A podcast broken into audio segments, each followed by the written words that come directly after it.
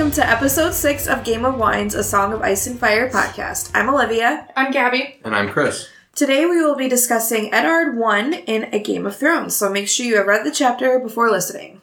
But first, the news.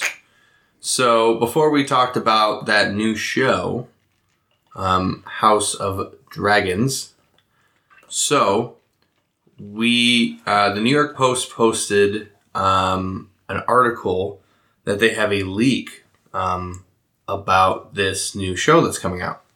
Um, so they were able to pick up this leak on this not safe for work blog, believe it or not, which normally has nude photos on it, but they are saying that it's a credible leak. Um, and so the leak was saying, first of all, that the first season of this prequel is going to have 10 episodes. So it's going to be pretty long, I'm guessing. And number two, that they are casting for two roles. Um, and one of the roles is supposed to be, uh, they're two female roles. One of them is Rhaenyra Targaryen. Um, and they're looking for someone that's in their late 20s. And then the other role is someone named Alicent Hightower. Um, and she's supposed to be also a female, but she's supposed to be a little bit older. Um, uh, another part of the leak was saying also that filming is currently scheduled to take place next year in the UK and Spain. So this is uh, New York Post was saying this. Woo! I'm excited to see that show. Yep. Should be good. Cool. The Martin message for today. It, this was written August 5th. There's a wonderful writers' workshop held every year in New Hampshire, the Odyssey Writers' Workshop, headed up by Jeanne Cavelos for aspiring authors of science fiction, fantasy, and horror. I taught one summer at Odyssey a decade or two back, and more recently, I sponsor an annual scholarship there, the Miskatonic Scholarship, for a promising new writer of Lovecraftian cosmic horror. This year, the winner of the Miskatonic Scholarship was Scott Gray. Congratulations, Scott. Unfortunately, thanks to COVID 19, Scott was not able to get together in New Hampshire to terrify his classmates with his tales. No one was able to get together. The pandemic pandemic forced a cancellation of this year's gathering, but that did not stop Jeanne. Odyssey 2020 was still held online as a virtual gathering. Jeanne was kind enough to share photos of her class of 2020. Jeanne writes, We had an absolutely wonderful Odyssey this year, despite having to hold it online. For six weeks, students in their own homes attended over four and a half hours of class each day, worked long hours writing, critiquing, and doing writing exercises, participated in various discussions, salons, check in hours, guided writing hours, and writing games, had private meetings with me and our guest lecturers, and through it all supported each other. For many of them, the time zone made this even more difficult, but they lived on Odyssey time for six weeks, whether in the US, Ireland, or India. I think this class actually produced more words than any previous Odyssey class. Their engagement, passion, and discipline was truly amazing, as was their thoughtfulness toward each other.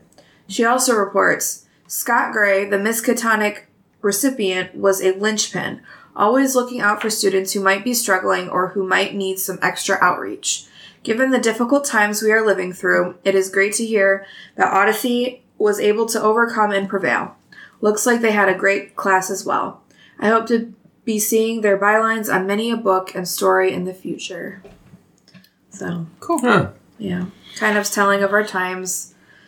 Classes, graduations, all held online or not at all. But we pushed through. Yep. Yep. All right. So the discussion questions, you guys sent in some answers. Um, the first question was, if you were a Khal, who would you pick as your Blood Riders? Uh, Clayton said Superman, Wonder Woman, and The Flash. That's solid. Pretty solid choices. That's solid. Um, Emily said Black Panther, R.I.P. Chadwick Boseman, R.I.P. man. Aragorn, and Dumbledore. Also, very solid choices. Mm-hmm. Didn't I say Aragorn? Yeah, I think Yeah. so. um, Lexi said Gabby, Olivia, and Justine. Which, Lexi. just to, you know, those are pretty solid choices too. Oh yeah. How sweet. Um, Hannah said Wonder Woman, Scarlet Witch, and Athena. Ooh, Scarlet Witch. Yep. I like those. I do too. All right. And then the second question was what do we think is meant by waking the dragon? So Clayton says that he thinks it would be the same as poking the bear. Mm-hmm. Um, Emily says, "Don't rock the boat. Leave things as they are." Mm-hmm. Which, yeah. Yeah. Um, and then Lexi says, "I mean, waking the beast, Yeah. just like that."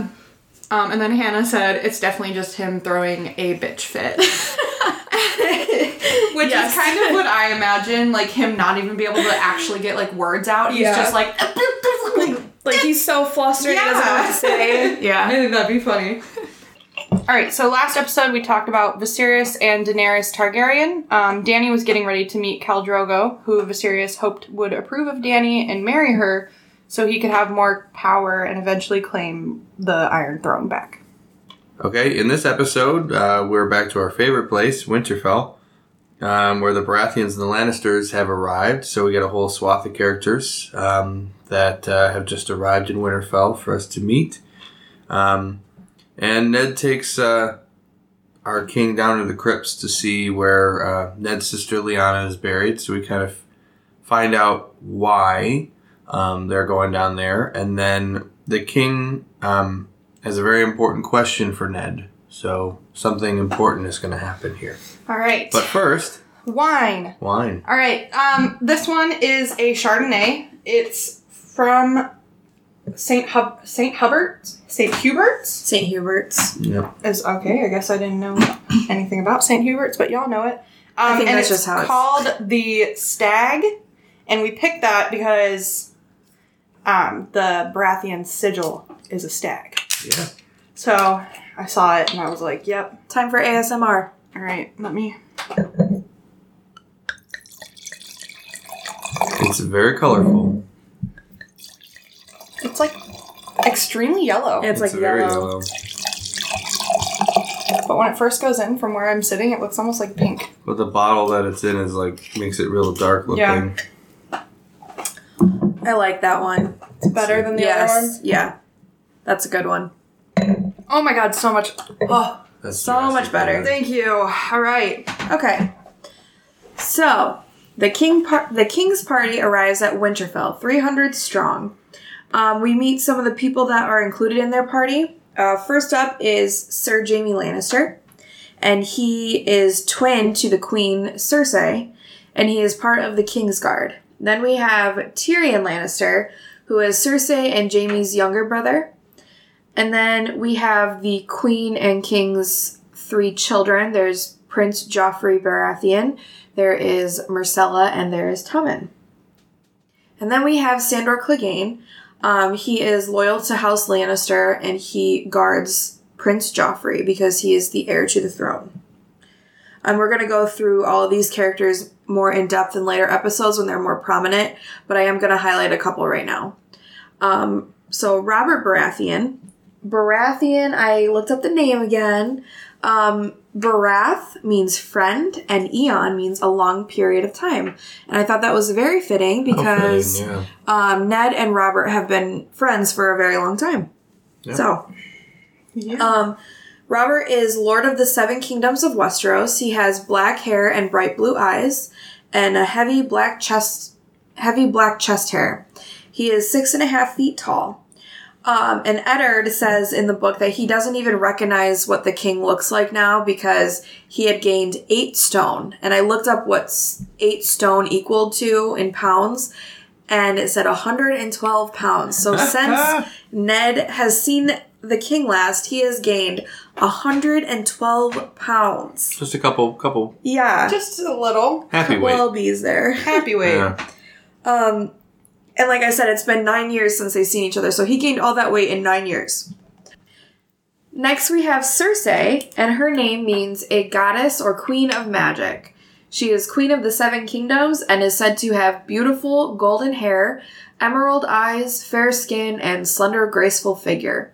She is willful, ambitious, hungry, and greedy for power. She hates being excluded from power on account of her gender and resents customs put on her because of her gender. After introductions, Robert asks to go to the crypts of Winterfell where all the dead Starks are buried, so he can pay respects to Eddard's sister Lyanna. The crypts of Winterfell are located below Winterfell and contain the tombs of the members of House Stark. There, there is a narrow and winding spiral stone step that leads you to the first level of the crypts, where there is a long line of granite pillars, uh, between which are the tombs of the dead of House Stark. And when Robert asked Ned to take him down to the crypts, Cersei didn't really want Robert to do this. um, but Jaime was just like, shush, come with me, we'll go over here. I sense a little bit more of Catelyn in Cersei as well. The, The boys are the back boys are together. back. Yeah. Yeah. Um, so Robert and Ed are, are talking about his journey to Winterfell as they walk down to the crypt. Robert's going on saying it was so long and states that Winterfell is larger than the other six kingdoms combined and he hates how much snow is up in the north and says that Eddard, you need to come down south.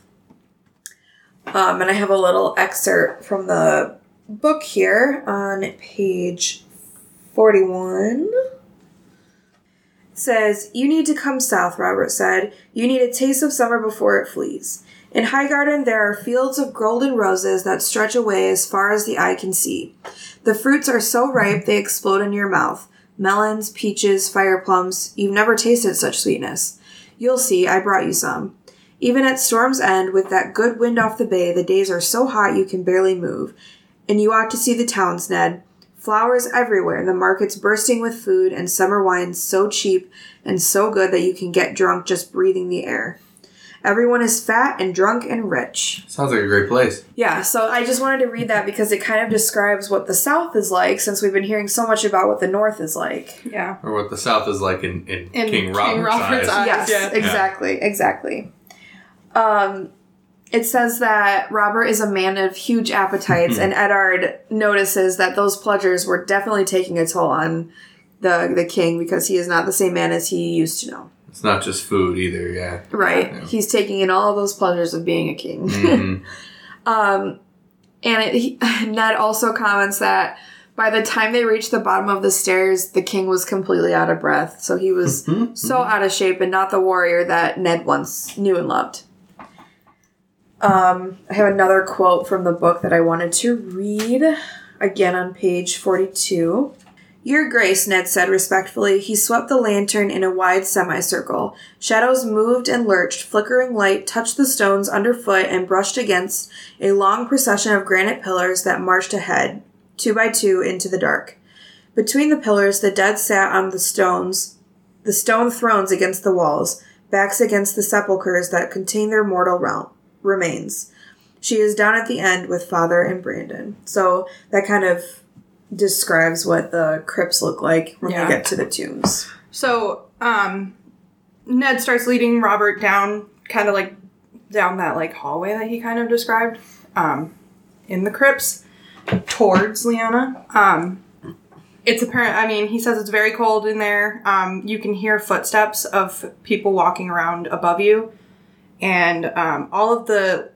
So it's kind of cool because all of the lords of Winterfell were carved into stone, and that was like put in front of their tomb. And then there was also like their dire wolves at their feet carved from stone. Kind So of I- like um, yeah. statues. yeah. So I thought that was cool. Um, And it's kind of cool that they have direwolves at their feet. Yeah. And you think, like, the Stark kids are having direwolves. Mm-hmm. That's kind of cool. Um, so it says that ancient Winterfell custom was to lay an iron longsword across the laps of those statues to keep the vengeful spirits inside. Um, Ned kind of noticed that a very old one had rusted away, and it made him wonder if, like, now there were ghosts kind of wandering around Winterfell, and he hoped not because I guess the person that was in that um, tomb was very.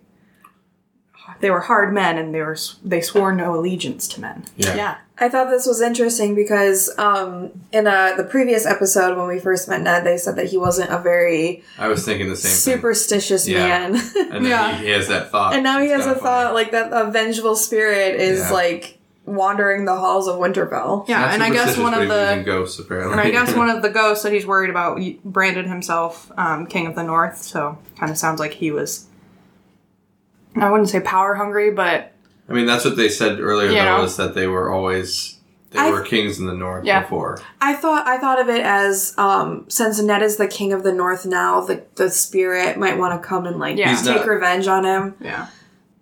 Um. So they reached the end of the filled crypts, and beyond there, there were only empty ones, which are meant for Ned and his family. Um, but they stopped at these three very specific tombs. The first one is Lord Rickard Stark, who is Ned's father. Um, Rickard is German and it means powerful and brave. And he is said to have the same long, stern face that um, Ned has, and then I believe we talked about how Arya has it too. Um, and he died by wildfire, which is that sucks. Um, the second tomb is Brandon Stark, who is Ned's brother and the son of Rickard Stark. Um, he died when he was 20. He was strangled by the order of Mad King Aerys Targaryen only two days before he was to marry Catelyn, who is now Ned's wife. Um, but she, he was killed for protesting the kidnapping of his sister, Lyanna Stark. I'm sensing some some riptides here. Yeah, it's yeah. I mean, obviously, it seems pretty. The Starks and the Targaryens don't seem to, don't seem to get along. no. Um, so Brandon's father actually watched him die. I think that's horrible. Um, and he was the oldest son and true heir to Winterfell. So the third and final tomb is Lyanna, who is the daughter of Rickard and sister to Ned and Brandon. Um, she was described by most as very beautiful. She died when she was 16, um, and her abduction and death happened shortly before Robert's rebellion, which we won't get into Robert's rebellion, just like we said. So, Lyanna Stark's abduction by the Crown Prince of Rhaegar Targaryen was one of the leading causes of Robert's rebellion. Um, Lyanna was betrothed to Lord Baratheon, Lord Robert Baratheon, the youngest head of House Baratheon, while Prince Rhaegar, heir to the Iron Throne, was married to the Dornish princess Elia Martell per a political agreement. So Robert was in love with Lyanna. They were supposed to get married. Um, you know, so he's he's feeling some type of way I about think he's probably still in love with her. yeah, I mean for sure. He's he still misses her and stuff and he's upset with the fact that she's buried in Winterfell. She he's he thinks she should have been buried on a hill under fruit trees with a lot of sunshine and fresh air. Um, but instead she gets the cold dark crypts of Winterfell. And he also says that she was much more beautiful than the carving Yeah. um, represented her as. So he's. I I just kind of took it. I mean, I know he loves her, He but was like swoon with her. yeah. That So, but I, happened. but I, when I was reading that part, I was kind of like, yeah, but that's her family, you know. Yeah, Yeah. and then so that's what Ned Ned reminds her of that, and um, so he reminds Robert that like she died. Ned was by her side when she died, and she told him on her deathbed that she wanted to be buried in Winterfell with the rest of the Stark family, um, which makes a lot of sense. Um, so Robert actually killed Rhaegar for what he did to Lyanna, and I'll read this from the from the book, which was pretty good. This is how kind of how it went down. Um, they had come together at the ford of the Trident while the battle crashed around them. Robert with his warhammer and his great antlered helm. The Targaryen prince, armored all in black. On his breastplate was the three headed dragon of his house. Wrought all in rubies that flashed like fire in the sunlight, the waters of the Trident ran red around the hooves of their destriers as they circled and clashed again and again, until at last a crushing blow from Robert's hammer stove in the dragon and the chest beneath it. When Ned had finally come on the scene, Rhaegar lay dead in the stream, while men on, the, on both armies scrabbled in the whirling, swirling waters for rubies knocked free from his armor. So, um, yeah, so Robert killed Rhaegar for what he did to Lyanna, so he obviously blamed him for that. Right. Um, then Ned suggests that they return to the castle uh, because Robert's wife Cersei will be worried, and Robert quickly just nods that off and is like, "Well, the others have my wife. You know, let them have her." Like, and Like she, he- like he doesn't really care what she's. no, what she thinks or what she says. He's like, ah, and Ned's like, just trying to get him moving. Um, and so Ned ends up starting to talk about Jon Arryn. He asks him about her, and, and Robert says that um, it was weird. Um, you know, Jon Arryn got very sick very quickly, and he died of some kind of sickness in his stomach. Um, and it was hard for both of them because, like we said before, um, when we learned about Jon Arryn dying, we know that he was a father to both um, both Robert and Ned. So, um, and Ned says uh, that Catelyn is actually afraid for her sister Lysa, um, because obviously we know Jon Arryn's wife is Lysa. Right. Um, and he asks Robert how Lysa is doing with the grief, and Robert says that she's not doing very good. And he thinks that the grief has actually driven her mad. yeah, because um, her husband just died suddenly. Yeah, so her response to that was she took her son and she took off um, and returned to the Eyrie. And Robert didn't like that. And um, he has a good reason not to like that, I think. Um, kind of delving into it, Robert Arryn was named after Robert Baratheon, Mhm. and Robert had sworn um, to take care of him. And hmm it kind of, you know, and she just kind of took off. So Robert was kind of upset about that. And he also, um, it mentions here that, that Robert wanted to send Ty, send um, Robert Arryn to go be a ward uh, with Tywin Lannister. hmm And basically, he said that he didn't trust Lysa to raise um, Robert. So, um, and Ned clearly has some feelings about the Lannisters here. Um, like we had already said before, right? They only showed up because they were winning. Right. Um, he basically said um, that he would. Ned said uh, he would sooner entrust a child to a pit viper than to Lord Tywin, but he felt his doubts were unspoken. Um, Ned says, uh, "Well, perhaps Lysa is afraid to lose her son too, uh, trying to give Lysa kind of the benefit of the doubt." Um, and Robert Baratheon kind of describes um, Robert Arryn a little bit. He described him as a six-year-old and a six-year-old sickly kid. Um, but it's important now because Robert Aaron is now the Lord of the Eyrie, so that's pretty important. Um, so now they start to walk back upstairs, um, and uh, Robert says he needs to speak to Ned about something, um, and kind of like just hints at it real quick and just says, "I need, I want you to come back to King's Landing and be my hand." Um, and just to put it in retrospect, the the hand is known as the most powerful appointed position in the Seven Kingdoms, second to the king. Um, is the king's closest advisor. He's a, appointed and authorized to make decisions in the name of the king, and he's in charge when the king is gone. And we already know that Robert likes to hunt and do stuff, so he's probably going to be gone a lot. So, in retrospect, Ned would almost be running the kingdom. So, Wow. right away, Ned says he's not worthy of this title and drops to one knee. Um, and Robert pleads and says that he should come south with him. You know, he already explained why. But then he has another reason here. He says, well, Sansa, your daughter, um, can come and then they can, then she can marry Joffrey, my son, and then we can join our houses together. Um, so we already know that that is pretty conceivable. We know that that probably is going to happen. Um, so Ned asks Robert if he can have some time to, you know, talk to the wife. We need to talk to Catelyn about it. This is a big job, you know. Um, so Robert replies to Ned um, with uh, with a funny response. He goes, "Yes, yes, of course. Tell Catelyn, sleep on it, you mu- if you must." The king reached down, clasped Ned by the hand, and pulled him roughly to his feet. Just don't keep me waiting too long. I am not the most patient of men. For a moment, Eddard Stark was filled with a terrible sense of foreboding. This was his place, here in the north. He looked at the stone figures all around them, breathed deep in the chill of the silence of the crypt. He could feel the eyes of the dead. They were all listening, he knew, and winter was coming. Winter is coming. Winter is coming, Dun, yes. dun, dun. So, yeah, that's uh, that's kind of how the chapter ends there. Um, Questions. so now we have some questions to go over. Um, so who would you choose to be your hand of the king if you were a king? Can I go? Yeah. So I kind of take it to um, Olivia and I work in the same place. We're not going to say where, obviously, but um, we're kind of both in hand in hand positions to where we're working. I mean, literally hand in hand. So I think if I had to pick a right hand, hand of Yeah. the king, it'd be Olivia.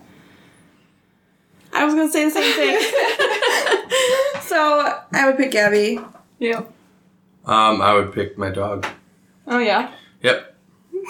I think Chris would be a close second for my hand. Yeah. I mean, fair enough. Um, so discussing Eddard and Robert's friendship, what do you guys think about it? I love it. I love it. I think they're cute. yeah. I think it's I think it's just boys. They They're were best they were like buddies. battle buddies. The they boys. Yeah, well, they were battle buddies, and they were also. I mean, you're betrothed to marry Mm-hmm. each other's family. You, you know, it's huge. I mean, and they then grew up you with grew up other. together, Yeah. and then Yeah. you were in war together, and it's just buddies from the beginning. So I kind of I like their relationship a lot, For sure. and I'm hoping we get to see more of their, you know, Interactions. interactions, and then you get to, you know, you imagine just the wives just rolling their eyes. I like. I, I think I like it because like you know that there's. I mean, there's obvious tension because the Starks don't like the Lannisters, and I think that you can see that. Yes, Ned is like hesitant. Mhm. He's not so sure that he's worthy or not sure that he even wants to go.